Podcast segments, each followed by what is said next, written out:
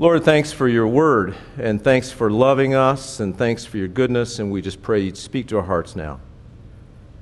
That your word would go deep into our hearts. That your word would be the lamp into our feet and the light into our path. That your word will be what sets us, sets us back on the right path when we tend to wander. We all tend to wander. And so, Lord, have your way with us now, please, in Jesus' name. Amen. Ezekiel chapter 19. Uh, Lord willing, today we'll read 19 and 20.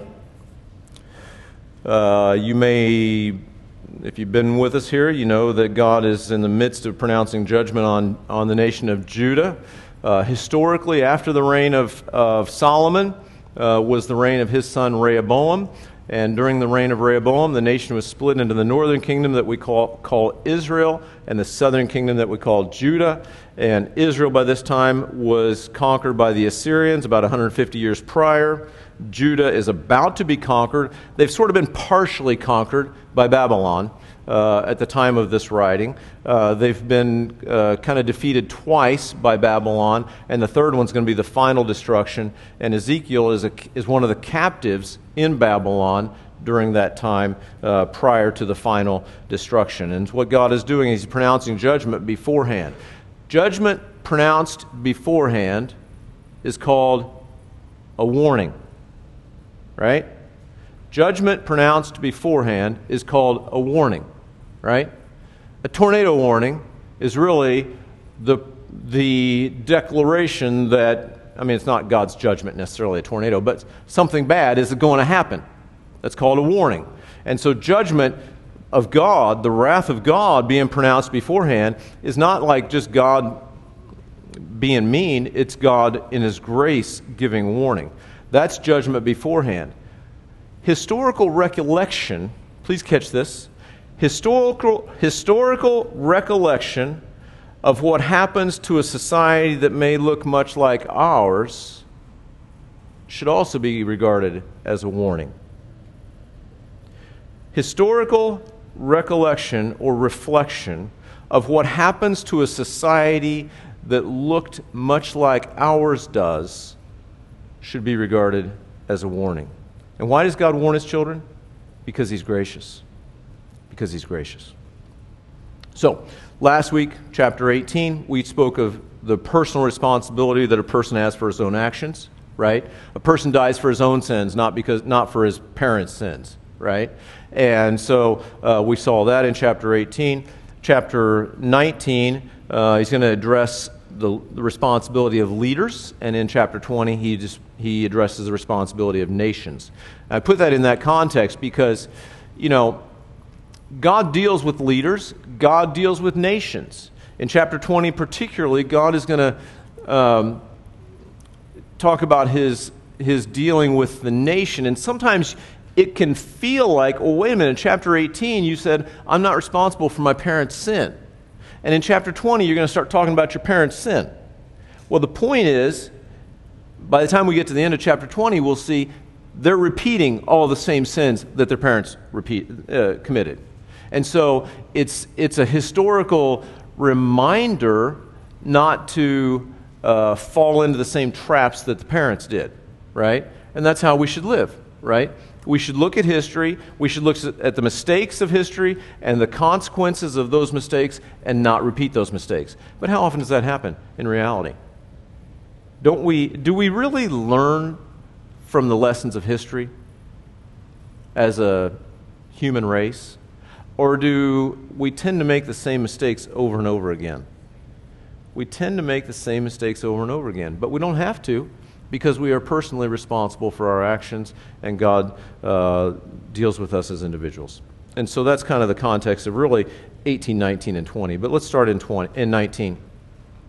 He says, Moreover, take up a lamentation for the princes of, of of Israel. And again, uh, Israel now is the word Israel is really collectively Israel and Judah, but specifically he's talking about Judah, but uh, in the in the context of the children of Israel, um, it's still the nation of Judah he's talking about. So God's instructing Ezekiel to sing a lamentation. A lamentation was really nothing more than a funeral song. Okay. Um, like a like a some would say a funeral dirge, and so this is the the the poem that he's going to give.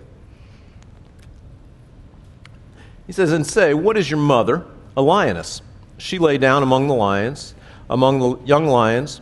She nourished her cubs." And so, the picture here is of a mother. The mother would be uh, really the nation of Judah who birthed some cubs, and the cubs now are the princes of Israel that we see in chapter in, in verse one. So the princes of Israel, specifically, she's going to give us two examples: Jehoahaz and Jehoiachin. You remember uh, we had up on the slide last week. Remember uh, Josiah was the last good king of the nation of Judah. He had three sons: Jehoahaz, Jehoiakim, and Zedekiah. Jehoiakim had a son, Jehoiachin. And so today we're talking, in this chapter 19, we're talking specifically about Jehoahaz, the first guy, and Jehoiachin, the second guy. All right? That's in the first nine verses here. So, she brought up one of her cubs, and he became a young lion. He learned to catch prey. He devoured men. The nations also heard of him. He was trapped in their pit, and they brought him with chains to the land of Egypt. Well, lo and behold, that's exactly what happened to Jehoahaz, one of her cubs, if you will, one of her princes. And he was cruel, he was um, evil, and he got carried off to Egypt. And so um, after him came Jehoiakim. Uh, Jehoiakim uh, reigned for a little while, and after Jehoiakim, um, uh, Jehoiachin reigned. And so the analogy, the, the, the lamentation goes on. When she saw that she waited, that her hope was lost, she took another of her cubs and made him a young lion. He, mo- he roved among the lions and became a young lion. He learned to catch prey. He devoured men. He knew their desolate places and laid waste their cities. The land with its fullness was desolated by the noise of his roaring. But then the nations set against him from, every, from the provinces on every side and spread their net over him. He was trapped in their pit. They put him in a cage with chains and brought him to the king of Babylon. They brought him in nets that his voice should no longer be heard on the mountains of Israel. And so this is what happened to Jehoiachin, and uh, he was evil, just like uh, his uncle Jehoahaz, and he gets carried off to Babylon. So leaders, so individuals have responsibility before God. We read in chapter 18 last week. Leaders have particular responsibility before God. Leaders are accountable for the influence that they have over others. Now, a leader might influence others, others are not immune from their own responsibility. They have their own responsibility, but the leaders also have a different level of responsibility. And so, um, in this case, these, these two kings are uh, dealt with because of their ungodly leadership. And then he goes on while Ezekiel's feeling poetic, he says, Your mother was like a vine in your bloodline, planted by the waters, fruitful and full of branches because of many waters. So he kind of shifts gears here a little bit, goes back to the vineyard uh, uh, metaphor, right? The vineyard metaphor carries throughout the Bible in so many senses. Isaiah, I believe, chapter 5 speaks of a vineyard. You remember Jesus when he talked to the uh, Pharisees, he says, You know, basically, uh, the kingdom of heaven is kind of like this. Uh, uh, this vineyard that God planted, took great care of it, had these stewards uh, in charge of it, and they were unfaithful, and God got rid of them and replaced them with, uh, with good stewards. You remember that story, right? I'm butchering it a little bit, but bear with me. The point is, Jesus was referencing this vineyard. This vineyard bloodline, this vineyard bloodline thing is kind of a pattern that we see. We've read about it, I believe, a couple times so far in Ezekiel, that the vineyard is a picture of the nation of Israel. And God, as any gardener might know, I won't ask for show of hands if we're gardeners, might be disappointed. But as any gardener would know, you take care and you work the ground and you pull the weeds and you prune the plants and you do all these things and you try to get rid of the bugs and you build fence for the deer and then you build a taller fence for the deer and then you build a low fence for the rabbits and you got to do all of this stuff for the vineyard for the health of the vineyard. The point is, God plants this vineyard, and God does everything to make the vineyard flourish. But in the Old Testament, it doesn't. Now, what does Jesus tell us in John chapter 15? One of the most beautiful passages in the entire Bible. He says, I'm the vine, and you're the branches. Whoever abides in me bears much fruit. And it's a very simple picture, right? You take a grapevine and you, or a, or a branch off of a grapevine, and you break it off and set it on the counter, and it does what? It dies. You take a grapevine and leave it there, prune it, nurture it, do what you need to do, make the right, make the soil right, blah blah blah blah. And what does it do? It bears, it produces grapes. So the vine either produces grape, or the, the branch either produces grapes or it dies. And so that's the picture that we see. Apart from, uh, apart from Jesus, he says there in John chapter 15, we can do what? Nothing. Apart from Jesus, we can do nothing. That means nothing good. We can do plenty bad. But apart from Jesus, we can do nothing. He's the vine, we're the branches. And so uh, the Old Testament uh, picture is that of Israel being this, this sort of disappointing um, uh, vineyard that doesn't produce much. Verse 11, but she had, strong, she had strong branches for, for scepters of rulers. She towered in stature above the thick branches and was seen in her height amid the dense foliage. And so there was a time when Israel was thriving, right? You read the book of Joshua. There was a time of great conquest that, that God provided everything that, that they needed in order to, uh, to be the nation that He established. For us, 2 Peter chapter 1, verse 3 says this His divine power has given to us all things that pertain to life and godliness. His divine power has given to us all things that pertain to life and godliness. We have everything we need to be the Christians we need to be. Not by our own decisions and not by our own good works and not by our own strength, not by our own efforts, not by our own money, not by our own resources, not by our own political power, but by God. His divine power has given to us all things that pertain to life and godliness. And so, what he did for the, for the vineyard, he does for us. But, verse 12, she was plucked up in fury. She was cast down to the ground, and the east wind dried her fruit. Her strong branches were broken and withered, and fire, the fire consumed them. And now she is planted in the wilderness in a dry and thirsty land. Fire has come out from a rod of her branches and devoured her fruit, so that she has no strong branch, a scepter for ruling. This is a lamentation and has become a lamentation. So fire has come out. What? From the rod of her branches. The nation of Israel died from within.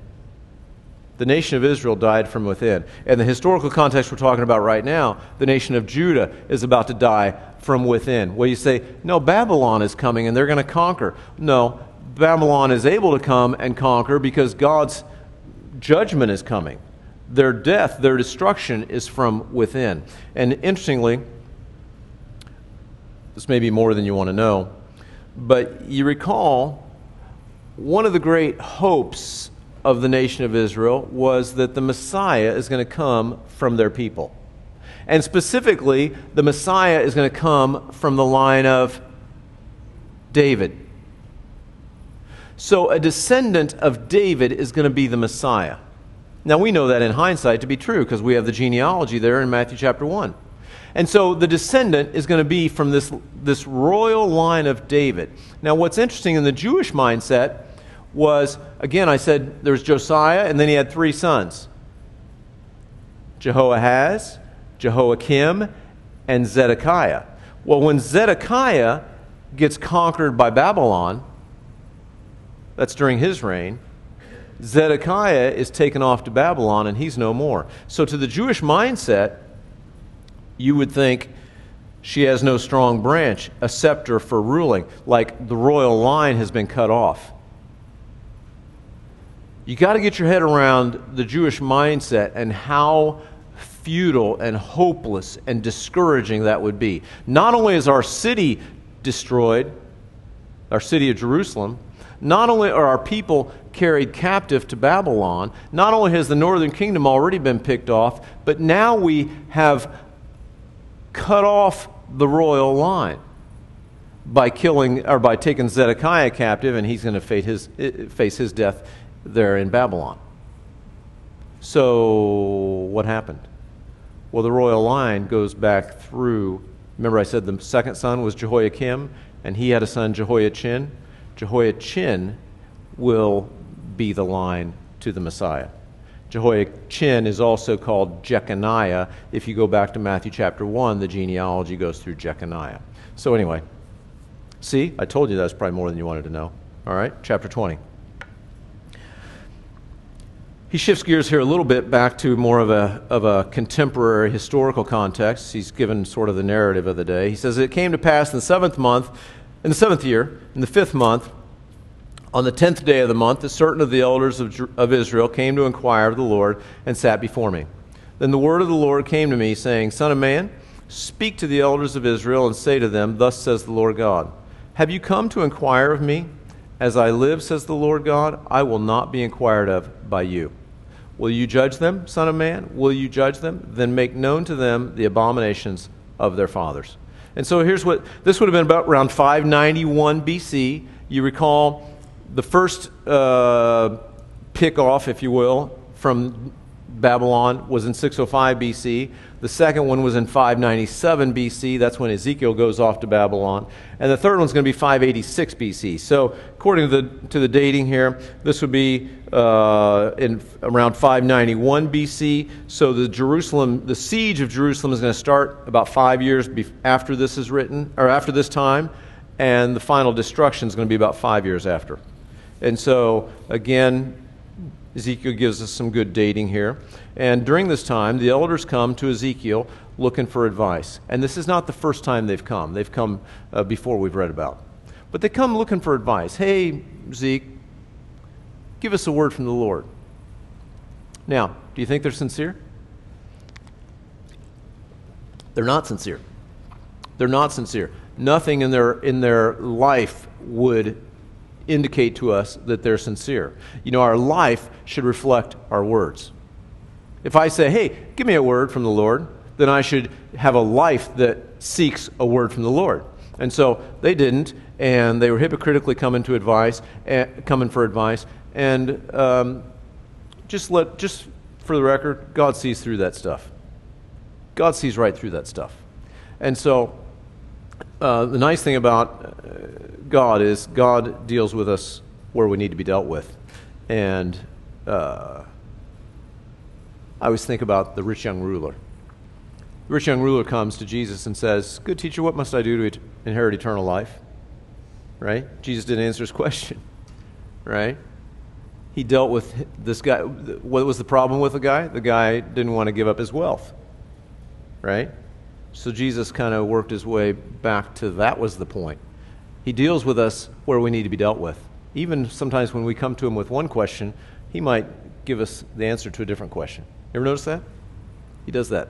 And so these guys are coming saying, hey, give us a word from the Lord. And he says, no, let's talk about the abominations of your fathers. And then at the end here, we're going to get to these are the same ones that you guys are committing.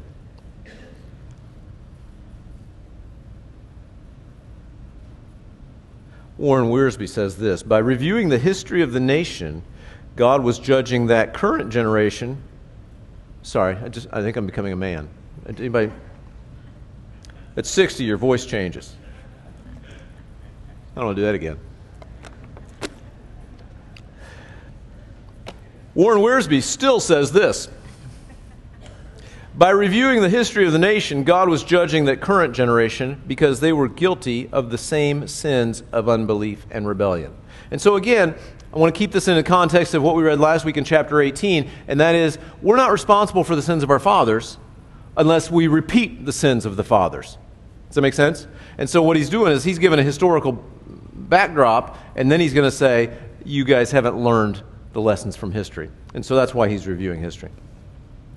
He says, Say to them, Thus says the Lord God On the day when I chose Israel and raised my hand in an oath to the descendants of the house of Jacob, and made myself known to them in the land of Egypt, I raised my hand in an oath to them, saying, I am the Lord your God. On that day I raised my hand in an oath to them to bring them out of the land of Egypt into a land that I had searched out for them, flowing with milk and honey, the glory of all lands. And so, basically, this is one reason it's good to read through the whole Bible. We get the whole, we understand the, the point of this chapter by the context of history. So let's review the history. So the history is man sinned in the Garden of Eden, Genesis chapter 3, right? Genesis chapter 3, I believe, verse 16, God promises that from the seed of woman is going to come a Savior who's going to uh, redeem the world from sin. Fast forward to Genesis chapter 12, God tells Abraham, basically, that that Messiah is going to come from you because he says, In you, all the nations of the earth will be blessed. Well, the, all the nations of the earth being blessed is really a reference to the Messiah. And so we see from the descendant of Abraham is going to come the Messiah. And so this family is going to become a big family and then that big family is going to become a nation, and out of that nation is going to come none other than Jesus Christ, who's going to save the world from its sin problem. All right? And so, Abraham has a son named Isaac. Isaac has a son named Jacob. Jacob has 12 sons named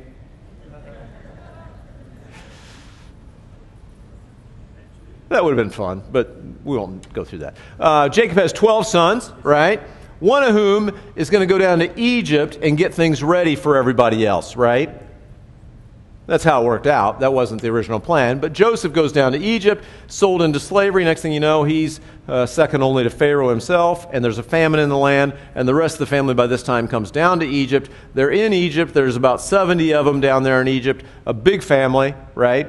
70 is a big family right? Even a couple generations, 70 is a big family.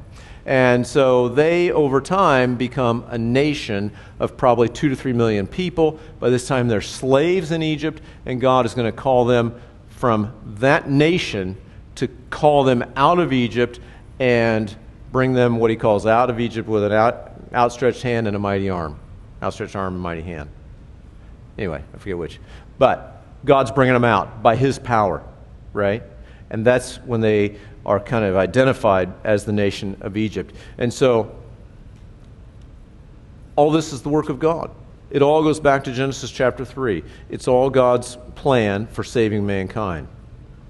And so he says, Out of Egypt, I'm going to bring those people. Then in verse 7, he goes on. He says, Then I said to them, Each of you throw away the abominations which are before your eyes, before his eyes, and do not defile yourselves with the idols of Egypt. I am the Lord your God. And so there was an interesting thing in Egypt while that time, during that time, they grew from 70 people to 3 million, right? There's also, oh, by the way, something going on in the nation of Egypt. Egypt was very idolatrous.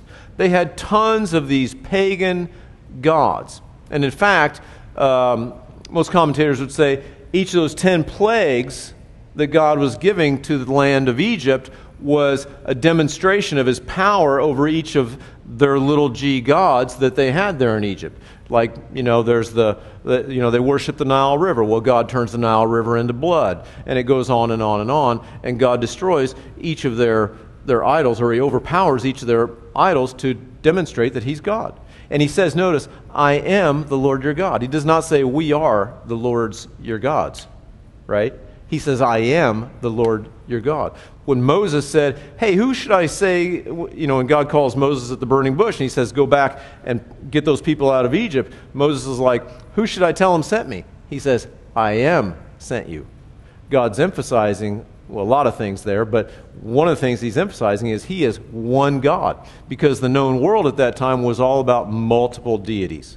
And so, what God is saying is, when I brought you out of Egypt, I said, throw away the abominations which are before your eyes, and do not defile yourselves with the idols of Egypt. Now, if I said that we all need to learn from history, then we could maybe extrapolate that a little bit to say, throw away the abominations which are before our eyes, and do not defile ourselves with the idols of America. And we can each decide how that applies as the Holy Spirit would show us. But there are idols, even today. We don't, you know, go to the silversmith and get, get him to make us one that we can set on our fireplace mantle. But we do have idols in our society, and uh, they are many. And really, anything that gets in the way of our relationship with God is potentially an idol. And so we need to be very careful about that. Verse 8, he goes on, But they rebelled against me and would not obey me. They did not all cast away their abominations which were before their eyes, nor did they forsake the idols of Egypt. Then I said, I will pour out my fury on them and fulfill my anger against them in the midst of the land of Egypt. But I acted for, their, for my name's sake, that it should not be profaned before the Gentiles, among whom they were, in whose sight I had made myself known to them to bring them out of the land of Egypt. And so God has this thing he's talking about. He said, Leave your idols, leave those idols in Egypt, don't bring them out. Well, you know the story, right? it took about 12 seconds after they came out that Moses goes up on the mountain, right? And he's up there too long, and the people get bored and they say, What's going on here? Let's make ourselves a golden calf. So they pull out all their gold, they melt it down, they build this calf. What would you think? Would, you, would any of you, like, if, let's say, your, your leader, whoever it is, in whatever context, goes away, he says, I'll be back in a little bit, but he doesn't tell you exactly what a little bit means, and he's gone longer than you think. Would it come to your head, you know what we should do? We should build a gold calf and bow down to it and worship it. Would that come to your mind? No. Where did they get that idea? They got it from Egypt, right? Now, we might come up with, you know, let's build a gold iPhone, right? Well, if you're an ancient, in, in the ancient world, you wouldn't come to your mind to build a golden iPhone. But today, you might build a golden iPhone. Lots of apps. Do all kinds of cool stuff. You could shop with it, right? Talk to your friends with it. Heaven forbid you have to look them in the eye and use words, right? But never mind. so, anyway, they're all about this idolatry, so familiar to them that they build this golden calf in the middle of the desert shortly after God did all these 10 plagues and brought them out, and they did not learn. But God, notice this.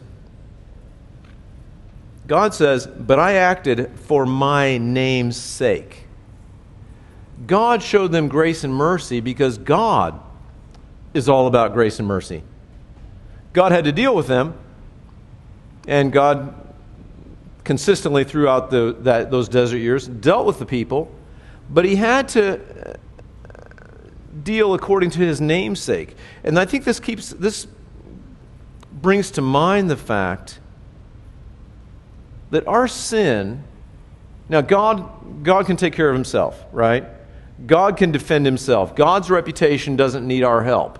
But there is a thing, particularly as Christians, that our sin can sometimes potentially affect the reputation of God in the eyes of others. Does that make sense? Nathan the prophet told David after he sinned with Bathsheba he said, You have given the enemies of God an opportunity to blaspheme. Right? You've given the enemies of God an opportunity to blaspheme. Can that never be said of us? Please. I don't want my life to cause somebody else to say, well, that church, you know, this church is just, they're just full of hypocrites. I don't want my life to ever give anybody reason to say that right? Now, are we perfect? No. Usually, when somebody says that, are we misunderstood? Yeah, we're misunderstood. Believe me, I've been misunderstood more times than I can count. But the point is, we want to do all we can to not give the enemies of God opportunity to blaspheme. And so God says, For my name's sake, so God is preserving his namesake, and he is going to preserve his reputation throughout the world, throughout history. And so um, he's going to bring them out. And so, verse 10, he says, Therefore, I made them go out of the land of Egypt and brought them into the wilderness, and I gave them my statutes and showed them my judgments, which if a man does, which if a man does, he shall live by them. Which if a man does, he shall live by them. Moreover, I also gave them my Sabbaths to be a sign between them and me, that they might know that I am the Lord who sanctifies them. Now, this may be a little bit splitting hairs, but I want to harp on this for just a second. Number one, God brings them out with a mighty hand and an outstretched arm. Number two, God's laws are those which, if a man does, he shall live by them. God's word is what we live by. God's word is what we live by. God's word is the means to follow the lamp into our feet and the light into our path. But it says also, and this is always kind of curious to me, God also gave us the Sabbath as a sign between him and the Jews. Now, all scripture is given by inspiration of God and is profitable for doctrine, reproof, correction, instruction in righteousness, that the man of God may be complete, thoroughly equipped for every good work. All scripture. Old Testament and New Testament, okay?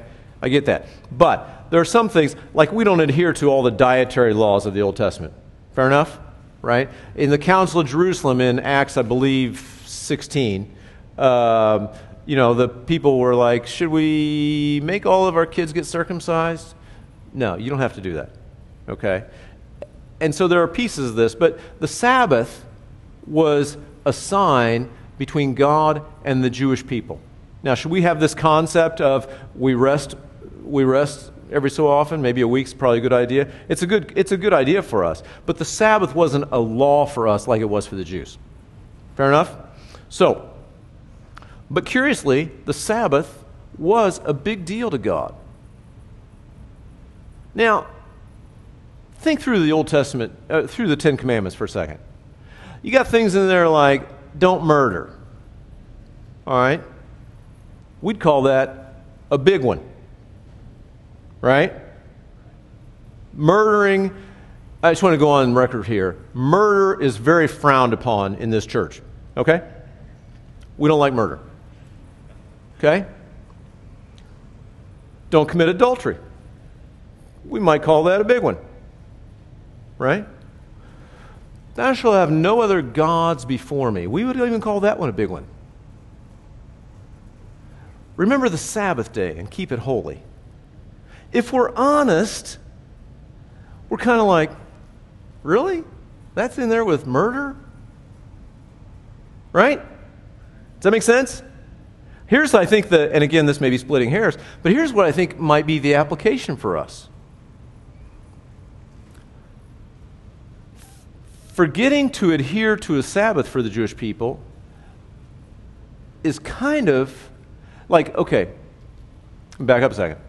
You got six work days, and you rest on the seventh. Why would you not re- rest on the seventh? Maybe you might be able to get a little more, right? And we saw hints of that in the desert with the manna, right? On the on you know when the manna first came down, God says, "Hey, on the on the you know before the Sabbath, get enough to get you through the Sabbath." And they didn't, and then they go out on the Sabbath, they try to get some, and they kind of store it up a little bit, and it grows worms and gets nasty right? So God is kind of dealing with him on that. That temptation to neglect the Sabbath. I think the Sabbath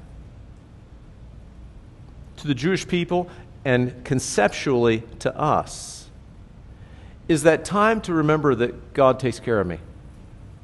God has been good. Maybe it's just a pause to be thankful, a pause to reflect and say, I'm not driving the ship of my own life.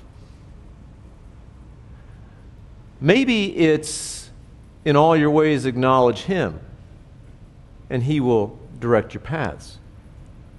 Trust in the Lord with all your heart.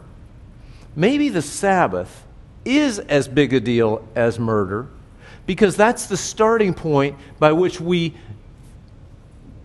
forget God and start to drive our own decisions. Is that fair? So now we're not talking about the demise of the nation of Israel. We're talking about me forgetting God, me forgetting to appreciate God for who He is and what He's done. And that may be as big a deal as murder in the eyes of God. Fair enough? So God says, You guys got idols, and you didn't even remember my Sabbaths. Verse 15 So, I also raised my hand in an oath to them in the wilderness that I would not bring them into the land which I had given them, flowing with milk and honey, the glory of all lands, because they despised my judgments and did not walk in my statutes, but profaned my Sabbaths, for their heart went after their idols. Nevertheless, my eye would not spare them. My, I'm sorry, nevertheless, my eye spared them from destruction.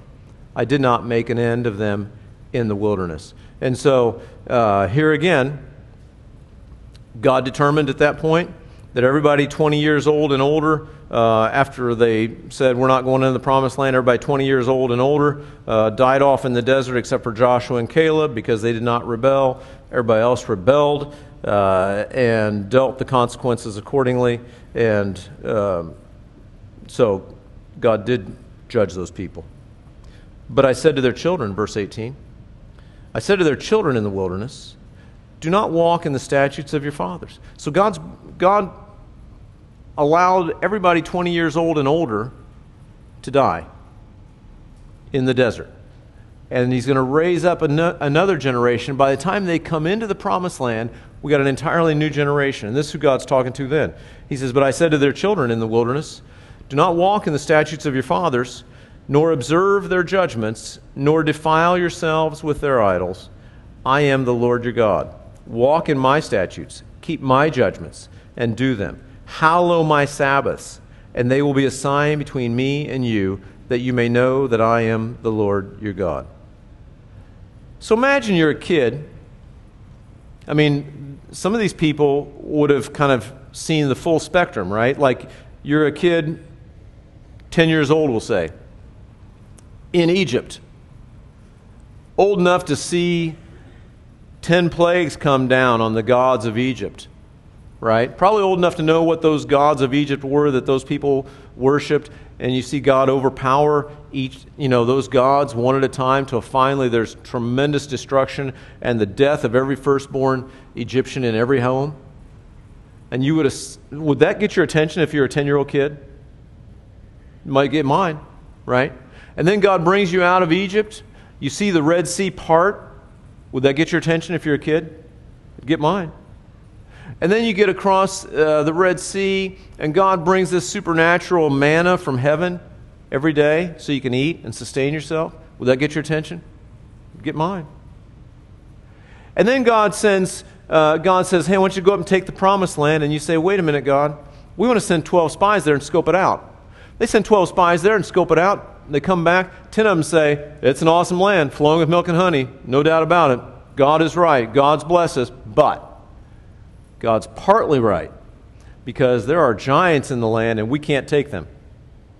So 10 of the 12 said, We can't take them. Joshua and Caleb said, We can take them because, hello, this is God we're talking about. God just destroyed Egypt, right? God made the water come back on Pharaoh's army and drown them in the Red Sea, I think God can bring us into the promised land. But only two said that. And the influence of the ten,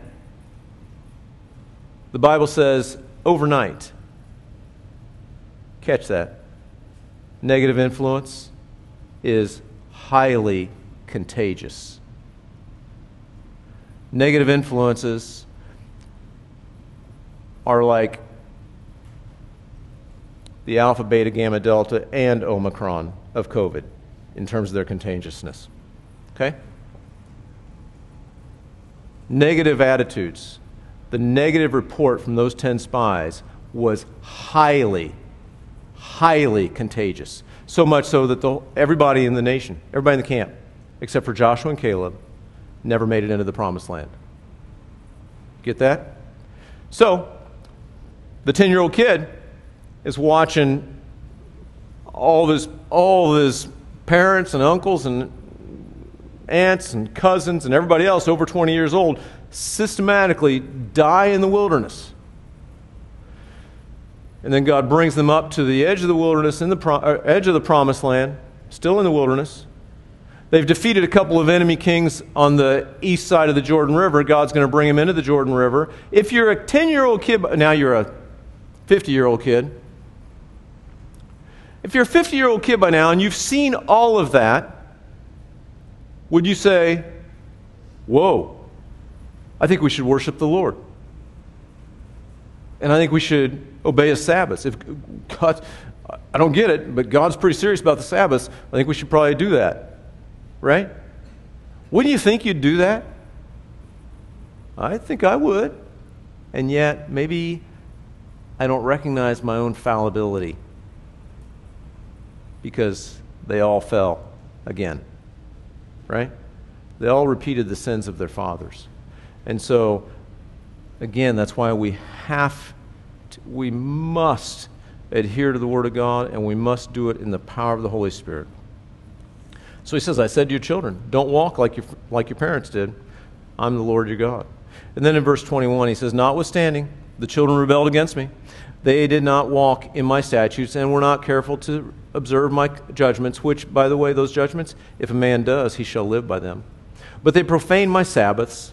Then I said I would pour out my fury on them and fulfill my anger against them in the wilderness. Nevertheless, I withdrew my hand and acted for my name's sake, that it should not be profaned in the sight of the Gentiles, in whose sight I had brought them out. And so God, again, is, is taking care of his own uh, reputation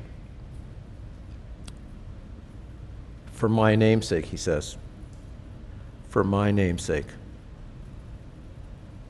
Verse 23 Also I raised my hand in an oath to those in the wilderness that I would scatter them among the Gentiles and disperse them throughout the countries, because they had not executed my judgments, but had despised my statutes, profaned my Sabbaths, and their eyes were fixed on their fathers' idols. Now, this is interesting. As early as De- Deuteronomy chapter 28, verse 64 says this. Again, Deuteronomy 28 is when they're, they're in the promised land, I'm sorry, in the desert getting ready to go into the promised land. This is what God is saying now to this second generation of the children of Israel in the desert.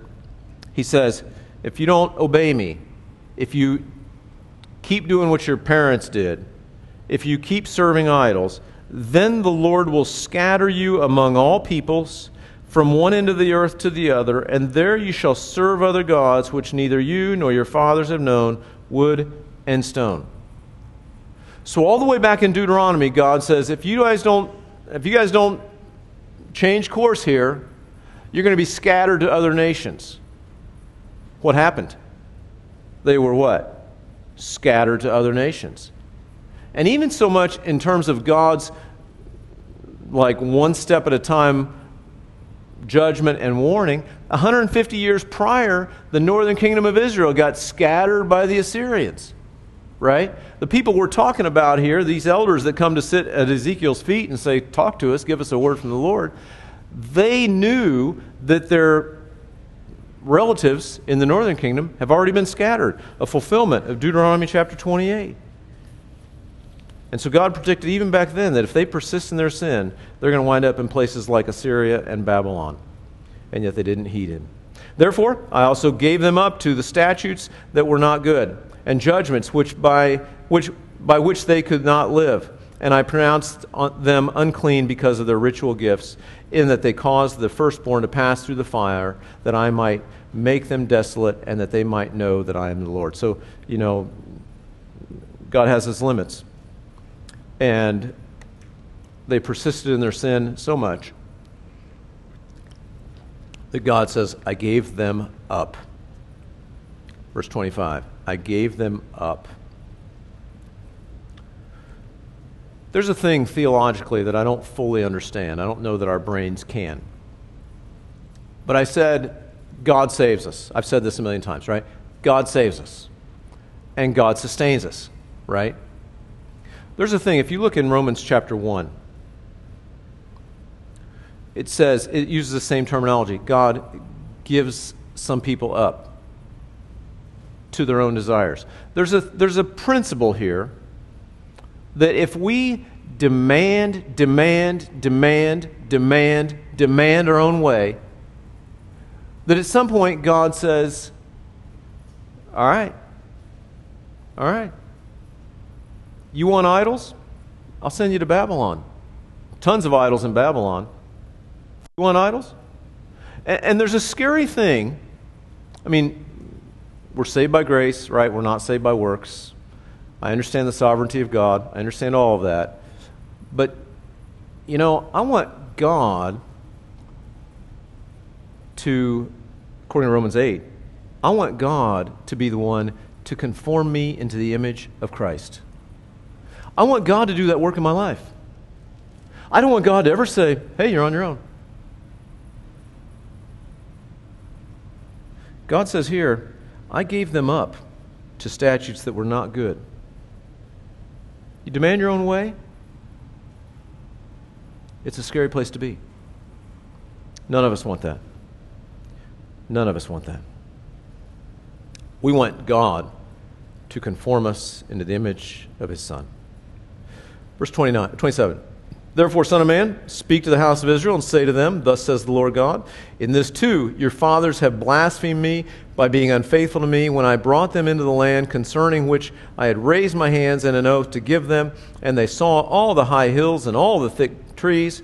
There they offered their sacrifices and provoked me with their offerings. There they also went up sent up their sweet aroma and poured out their drink offerings. Then I said to them, What is this high place to which you go? So its name is called Bama to this day. The, the word Bama is a transliteration meaning high place. And so these high places were places where they offered their pagan uh, sacrifices. And God said, Even when you came into the promised land that I brought you, you did the same thing in the promise. The, your ancestors did the same thing in the promised land. Therefore, say to the house of Israel, verse 30, Thus says the Lord God, Are you defiling yourselves in the manner of your fathers? So this is where he's come, bringing it around. Your fathers did all this, and now you're doing the same thing. You're doing the same thing. Are you defiling yourselves in the manner of your fathers and committing harlotry according to their abominations? For when you offer your gifts and make your sons pass through the fire, you defile yourselves with all your idols even to this day. So shall I be inquired of by you, O house of Israel? As I live, says the Lord God, I will not be inquired of by you. What you have in your mind shall never be when you say, We will be like the Gentiles, like the families of the other countries, serving wood and stone. And so God says, I'm not going to be uh, worshiped by you. I'm not going to be inquired of by you guys when you insist on living according to your own sin. Verse 33 As I live, says the Lord God, Surely with a mighty hand and an outstretched arm, and with fury poured out, I will rule over you. I will bring you out from the peoples and gather you out of the countries where you're scattered, with a mighty hand and an outstretched arm, and with fury poured out. I will bring you out into the wilderness of the peoples, and there I will plead my case with you face to face. Just as I pleaded my case with your fathers in the wilderness in the land of Egypt, so I will plead my case with you, says the Lord God. I will make you pass under the rod, and I will bring you into the bond of the covenant. I will purge the rebels from among you, and those who transgress against me, I will bring them out of the country where they dwell, but they shall not enter the land of Israel. Then you shall know that I am the Lord. So, just as God predicted the Jews to be scattered when they rebelled, God also promised to regather them. This is ultimately fulfilled uh, in the millennial kingdom, we'll see after the return of Jesus. Verse 39 As for you, O house of Israel, thus says the Lord God, go serve every one of you his idols. And hereafter, if you will not obey me, but profane my holy name no more with your gifts and your idols. And so he's saying, You guys go decide. You, are worshiping your idols, and then you're coming to inquire of me. It doesn't work that way. If you, were, if you insist on worshiping your idols, go worship your idols. Now, if you go to the Christian bookstore, and see a bunch of plaques on the wall, right? Somewhere on that, somewhere uh, amongst all those collection of plaques, or Hobby Lobby, there's one from Joshua, from the book of Joshua. What's it say? It says, As for me and my house, we'll serve the Lord. But I think the context of that verse is is amazing. This is what Joshua says. At the end of the book of Joshua, again, You're the 50 year old kid. Now, you, I don't know, you're older than that now, right? Probably my age, maybe, right? You're the 50 year old kid. You've gone through all of that. You, you were born in the land of Egypt. You saw all that. You saw all the desert. You came into the promised land. You saw the walls of Jericho fall. You saw God totally take over this promised land and give it to you and your family. And at the end of that, at the end even of that, Joshua has to tell the people this. He says, Now therefore, fear the Lord. Serve him in sincerity and in truth, and put away the gods which your fathers served on the other side of the river and in Egypt. Serve the Lord. And if it seems evil to you to serve the Lord, choose for yourselves this day whom you will serve whether the gods which your fathers served that were on the other side of the river, or the gods of the Amorites in whose land you dwell. But as for me and my house, we will serve the Lord. Joshua says, I'm responsible for my own self. I've watched you guys, well, he, he was all the way back there, right? I've watched you guys ever since the land of Egypt give lip service to God. And now finally, I'm saying, just choose one or the other like Revelation says. I wish you were either hot or cold, but because you're lukewarm, I'm going to spit you out of my mouth. Choose one or the other. And I believe God would say to us today choose one or the other. Choose to serve Him. But if you insist on serving the other, don't give Him lip service. Choose one or the other. And God back in Ezekiel he says, If you want to serve your idols, go, serve every one of you his idols. And hereafter, if you'll not obey me, but profane my holy name no more with your gifts and your idols. For on my, verse 40, for on my holy mountain, on the mountain height of Israel, says the Lord God, there all the house of Israel, all of them in the land, shall serve me. There I will accept them, and there I will require your offerings and the firstfruits of your sacrifices, together with all your holy things. I will accept you as a sweet aroma when I bring you out from the peoples and gather you out of the countries where you have been scattered, and I will be hallowed in you before the Gentiles. Then you shall know that I am the Lord. When I bring you into the land of Israel, into the country for which I raised my hand in an oath to give to your fathers. And there you shall remember your ways and all your doings with which you were defiled, and you shall loathe yourselves in your own sight because of all the evils that you have committed. Then you shall know that I am the Lord, when I have dealt with you for my name's sake, not according to your wicked ways, nor according to your corrupt doings, O house of Israel, says the Lord. And so it's a beautiful picture of restoration. Through the words of Jeremiah, the prophecy of Jeremiah, the people know that in 70 years they're going to come out of Babylon and they're going to regather there in Jerusalem. And that will be a partial fulfillment of these verses. A more complete fulfillment is yet to come. Again, in the millennial kingdom, after Jesus comes back, sets foot on, on, the, on planet Earth, and establishes his millennial king, kingdom uh, based there in Jerusalem. So, what we see here would be what we see happened 70 years later is a partial fulfillment of all this. This is the ultimate fulfillment. It'll be a beautiful thing to look forward to. We don't want to miss it. And then 45, he says, Furthermore, the word of the Lord came to me, saying, Son of man, set your face toward the south, preach against the south, and prophesy against the forest land, the south, and say to the forest of the south, Hear the word of the Lord. Thus says the Lord God Behold, I will kindle a fire in you, and it shall devour every green tree and every dry tree in you. The blazing flame shall not be quenched, and all the faces from the south to the north shall be scorched by it. All flesh shall see that I, the Lord, have kindled it it shall not be quenched. Then I said, Ah, Lord God, they shall they say of me, does he not speak parables? And so um, some people say this these last verses 45 to 49 are in the original Hebrew are part of chapter 21. Anyway, we just read it there because that's where it cuts off in our Bible. But um, this is really a reminder of the coming judgment to the southern kingdom of Judah and specifically to Jerusalem. God is going to bring judgment to them, uh, to the people here that want to give lip service to God. So, let's not give lip service to God. Let's learn from history.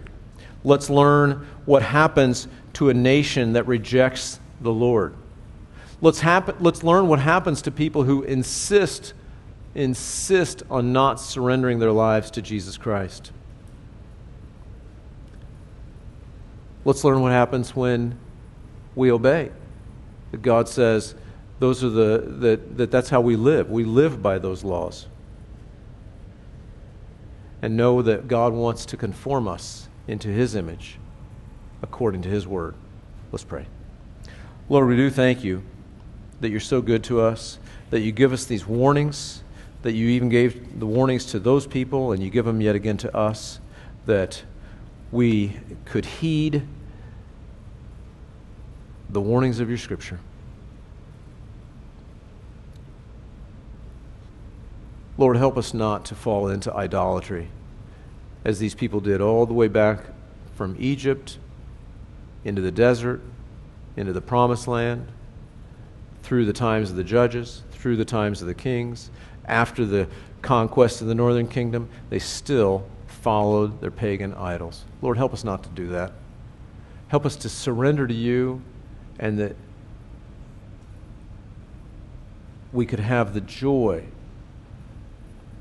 of experiencing you transform us into your image and conform us further into the image of Jesus day by day, month by month, year by year, in a life of faithfulness. Help us to be those people. And we'll give you all the glory and honor in Jesus' name. Amen.